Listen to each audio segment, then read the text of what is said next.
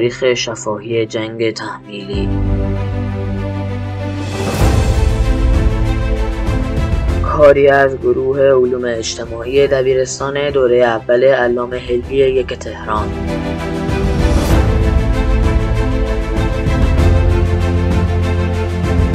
به کوشش رادان محسنی تهیه کننده مسعود تاهرزاده سلام خانم القاسم خوش به مصاحبه امروز.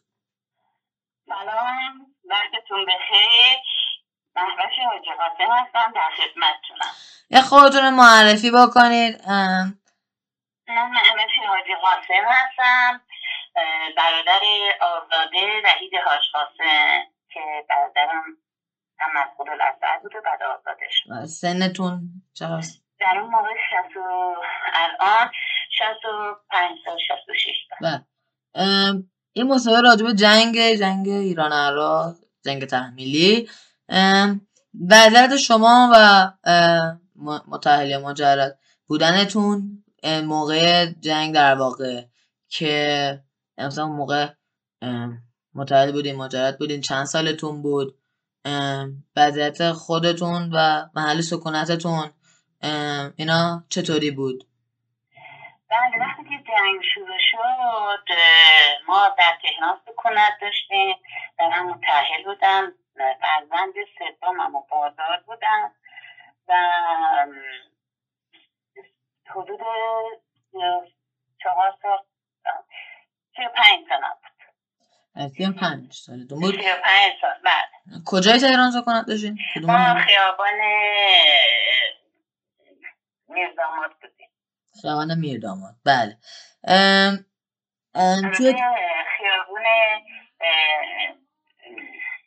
بین میردام مسلا نزدیک مسلا منزلمون بود. نزدیک مسلا ام، در یه توضیح میدین که توی جنگ دوران جنگ در واقع رفت آمده چطوری بود وضع خیابونا جامعه و و رفت آمد خانواده مثلا چه مثلا چقدر تحت تاثیر قرار گرفت؟ وضع تحصیل بچه ها و اینا چطوری بود؟ در اون زمان که جنگ شروع شد چون بعد از انقلاب بود همه واقعا مردم یک دل و یک صدا بودن خیلی نسبت به هم مهربون بودن دوست بودن. اصلا خواهر برادری همسایگی اینا اصلا نبوده همه یک دل بودن. به هم کمک می‌کردن. وضعیت آشفته بود.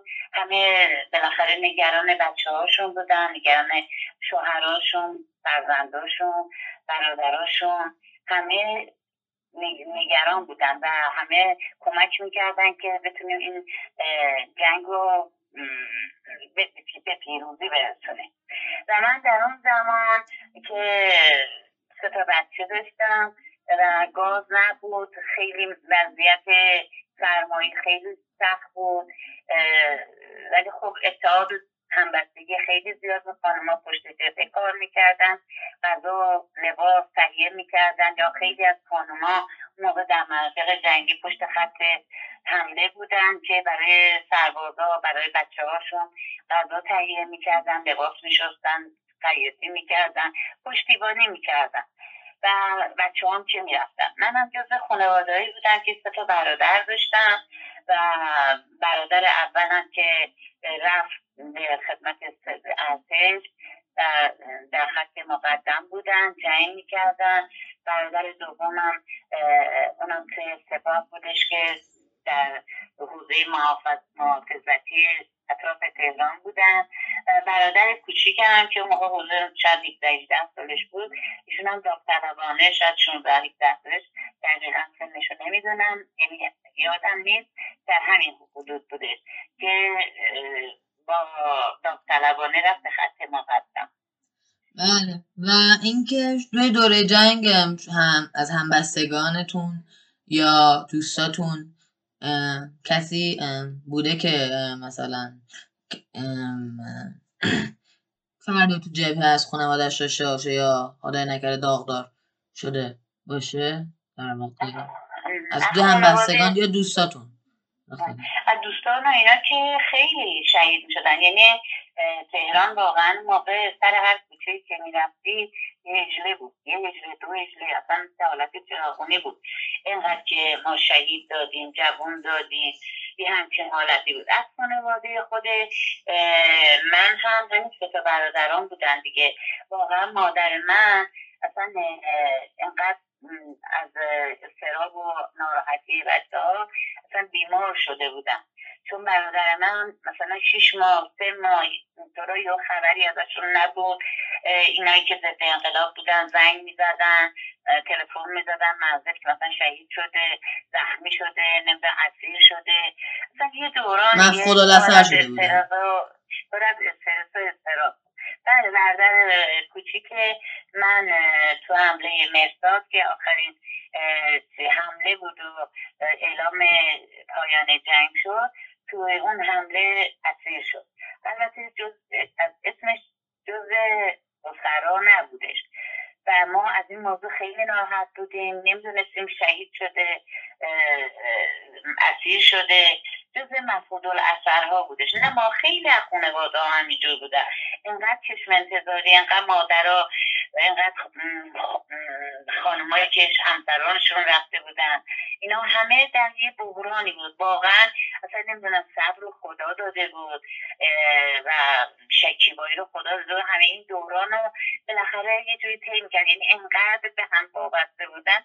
میگم که اون زمان اصلا فامیل و اینا هیچ چیزی نبود. همه با هم خواهر و برادر شده بودن نه یکی شده بودن. یه جا مثلا فرزندشون شهید می‌شد همه با هم بودن. یه جا همین اسیر می آوردن همه با هم بودن. بعد که آزاد می‌شدن اینا. برادر من جزو مادر من خیلی چون هم برادر بزرگتر من جز سربازا بود و دوبار مجروح جنگی شد که اووردنش تهران دستش زخمی شده بود یه بار پاش مجروح شده بود. بعد از یه مطابق و یه عمل دوباره به جبهه برمیگشت و عقیدش این بودش که هیچ تماس هم نمی‌گرفت. می‌گفت مادر من یا خانواده من خانواده من در آماده, آماده باشن. که اگه یه وقت من شهید شدن یا چیز شدن آمادگی داشته باشم. و این انتظار خیلی هم برای ما سخت و مخصوصا برای مادرم. بنده خدا خیلی اصلا داغون شد. دیگه مریض شد و یه همچین صورتی بود. بعد که اون برادرم اومدن و اینا این برادرم تو حمله که آغاز پایان جنگ شد ما خیلی تمام شهر چراغونی شد خوشحال شدن که جنگ تموم شده و اینا. و شروع شد که اسرا تبادل بشن و برگردن. مادر من از همون زمان با اینکه هر جا رفته بود اخبار بود هر روز به این پادگان سر می‌زد و چون سر زایمان همین برادر من یه پاشی کمی حالت بیماری گرفته بود درست رو هم نمی‌تونست بره. با این پای معلول مثلا مشکل دارش با بدن مریضش. تمام به این پادگان ها سر می‌زد التماس می‌کرد که ببینه یه نشونه یه چیزی از این برادر من پیدا می‌کنه یا نه. ولی با این حالی همش امید داشتش که شاید برگرده. و ما خیلی دوران سختی رو میگذروندیم. هم خودمون ناراحت بودیم هم واقعا برای مادر و پدر منم خیلی ناراحت. به جبه ها بردرم پدرم اینا همه می‌رفتن خط مقدم بگردن ببینن جنازه هست اسرایی هست خبری هست. نیستش. مثلا دست خالی برمیگشتن. نه پدر من نه خانواده من. تمام اینایی که بچه هاشون رفته بودن جبهه. اصلا نمیشه تصور کرد که چجوری. بعد از اینکه خبر آزادی اسرا شدهش مادر من از همون اول که خبر بودن که اسرا دارن میان و اینا با اینکه ما نمی‌دونستیم این جزء اسراست مادر من تمام تهیه غذا دیده بود خونه رو آب جارو کرده بود. یک ذوق و شوق داشتم ما خیلی نگران بودیم که چیکار کنیم با این روحیه با این برنامه. البته توی کوچه همه اکثر دوستای برادرم اینا همه شهید شده بودن یا همین مجروح شده بودن اومده بودن اینا. منم جز مجروحین بود که خونه بودش. بعد جز آخرینی اسرا اومدن و اومدن و اومدن. بعد یک مرتبه ما یه شبی دیدیم که به منزل من زنگ دادن که یه راننده مال کاروان همین اسرایی که میارن بوده. مطمئن به خونه زنگ زدن که مثلا ما یه وحید آشپاسه داریم جزء اسرایی که داریم مریه ولی ما باور یعنی مادر من بازم مونده بودیم که اینا با جز این منافقین هستن کیا هستن که زنگ زدن دروغ میگن نمیگن. دیگه خیلی حالمون بد شد. منتها اون آقا گفتش که البته با مادرم اول صحبت نکردن چون که می‌دونستن در یعنی نکنه قول کنه. و حالم اینا بودن به اون اطلاع داده بودن.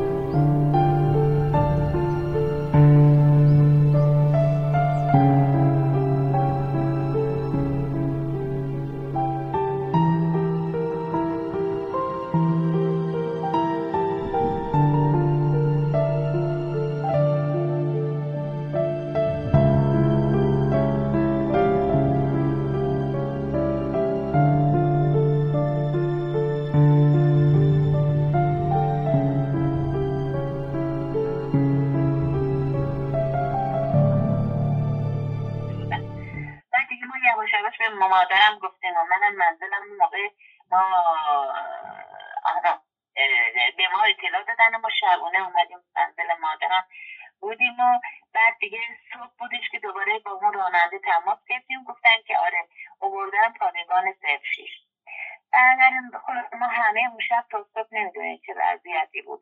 اصلا چه حالی داشتیم. راست میگم دروغ مثلا از چجوریه. صبح زود مثلا پنج و شیش بودش که بلند شدی اومدیم پادگان صفر شش. اون اون جمعیتی همه اومده بودن تو این پادگان ها که اسرهاشون آزاد شده بودن. همه دنبال بچه هاشون شوهرهاشون اینا میگشتن.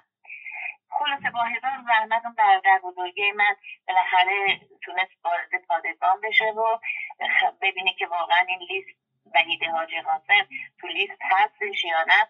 و خدا شکر دیدیم بودش و اون بودش که اینقدر شاد شدیم اینقدر خوشحال شدیم زمین سجده شکر به جا آوردیم.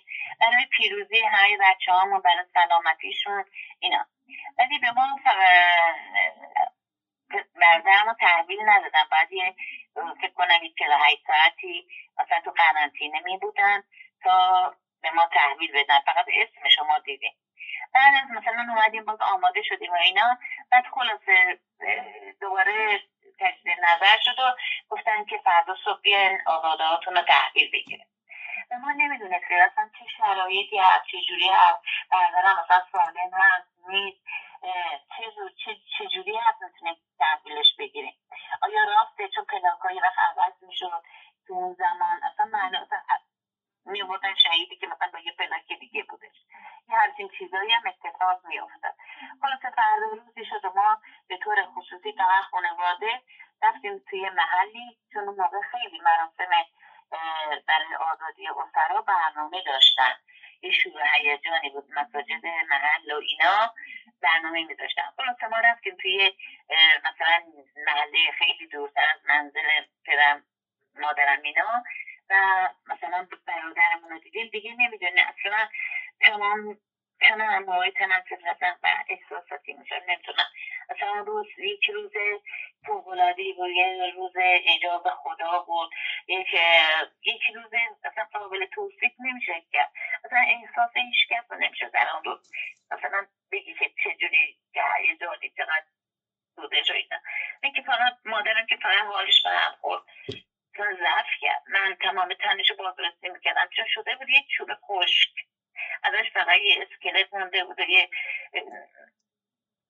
پوسی که روش بود دندوناش همه شکن شکسته بودن و با یه شرایطی چون همش برای من خیلی توپل و درشت بود رفته وقتی که اومده بود یه جوجه بود اصلا ولی باز خدا رو شکر می‌کردیم که سلامت من که همش خواب می‌دیدم که مثلا یه وقت اینو میارن دست نداره پا نداره چون همه این چیزا رو به اینه می‌دیدیم وقتی که دیدیم به این صورت باز خدا رو کردیم. یه پوست و سخون و یه جوونی مثلا خیلی جسته کوچیک و بدون دندون و اینا. خلاصه خدا رو باز شد کردیم زمین رو تجربه کردیم. که الحمدلله برگشت به خانواده به وطنش به خانوادهش ما یه سرفرازی وطنش برای وطنش این کارو کرد و اینا.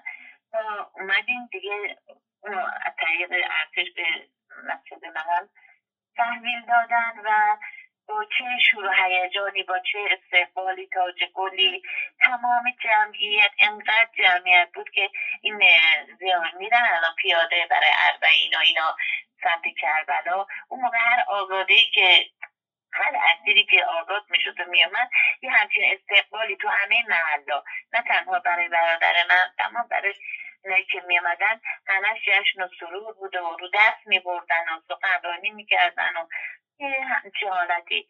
و خدا رو در 26 مرداد بود نه به آغوش خانواده آغوش وطنش برگشت آغوش خانوادهش برگشت و دیگه بعدش هم تحت مداوا و یه همچین حالتی بله. و اینکه راجب موشکباران تهران اگه بگیم که بمباران موشکباران تهران اکی شروع شد. اصلا سال پنجم چندم؟ و اینکه چطور چه خاطراتی از اون تو ذهنتون مونده؟ سالشو دقیقا نمی‌دونم ولی فکر کنم 67 68 بود که تهران رو بمباران کردن. و منظر ما توی خیابون مهناز کوچه دهم بود که تایی کوچه همون خورد به مسلا خب من اتفاقا مهمان داشتم. ماه رمزون بود یک مرتبه یک بمبی اومد تمام شیشه های خونمون و اینا. همه شکست و ولی خب مثلا صدمه ما ندیدیم چون یک کمی فاصله داشت. توی این موقعیت توی بمباران تهران پشت کوچه خونه مادرم نه که خیابون پیروزی خیابون پرواز است یه حمامو زدن. تمام خونه مادرم اینا خراب شد. مادر من در حمام بود با لباس و سر خونین اوورد می آوردیمش بیرون. توی خیابون گیشا جشن تولد بود بمبارون کردن همه بچه ها شهید شدن.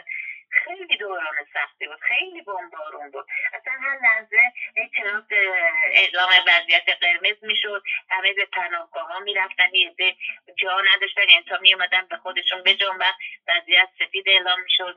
ما چراغا شبا خاموش بود همه مثلا خانواده تک تک نبودن همه خانواده ها دور هم جمع بودن. مثلا توی اتاق زندگی می‌کردن که اگر وضعیت قرمز شد بتونن کنترل کنن. اکثرا یعنی به این صورت. یا بعضی از تهران مهاجرت کرده و رفته در شهرهای شما ولی ما بودیم و نمی‌تونستیم دل نمی‌تونستیم بکنیم. که منتظر بودیم که همین در کنار هم باشیم چون همه با هم نمی‌خواستیم بریم در کنار هم باشیم. شاهد خیلی بمباران بودیم اصلا اعصاب و روان واقعا ماهایی که اون دوران رو گذروندیم یا بچه که اون موقع متولد شدن یا در شکم مادراشون بودن همه فکر کنم مشکل های روحی و روانی پیدا کردن و دوران خیلی سخت و پرتنشی بود. تا حالا موج انفجار تجربه کردید موجی که تو مغزم چیز آره. موج انفجار؟ آره دیگه همین که از کردم خدمتتون. همین که توی منزل ما بود خیلی اصلا زمین ساختمون لرزید دیگه. یه وحشتناک. همه آدم ها وحشت زده نمی‌دونم کجا برن چیکار کنن. هم خودشون. هم اصلا لحظه بعد خبر نداشتیم اصلا نمی‌دونیم اصلا یه دیگه لحظه دیگه آیا دوباره بمبارون میشه نمیشه. اصلا خارج از تصوره اصلا نمی‌تونم براتون چجوری بگم که شما بگنجونه توی تصوراتتون. اصلا این فیلم هایی که می‌سازن اصلا یک فضای دیگه داره با اصلیت. یعنی خواستن نزدیک به اون وقایع رو کنن. ولی اون احساسات و ترس و اضطراب رو باز نمی‌تونن اونجور که واقعیت داشته واقعا بیان کنن و یعنی نمیشه. اونا خیلی زحمت کشیدن. ولی بازم جای بحث داره. بله و اینکه تا حالا مرگ کسی هم نزدیک با این بمبارونا دیدی مثلا طرف واقعا چیز شه؟ نه من شخصا ندیدم ولی خب همسرم و مادرم پدرم همه اینا دیدن.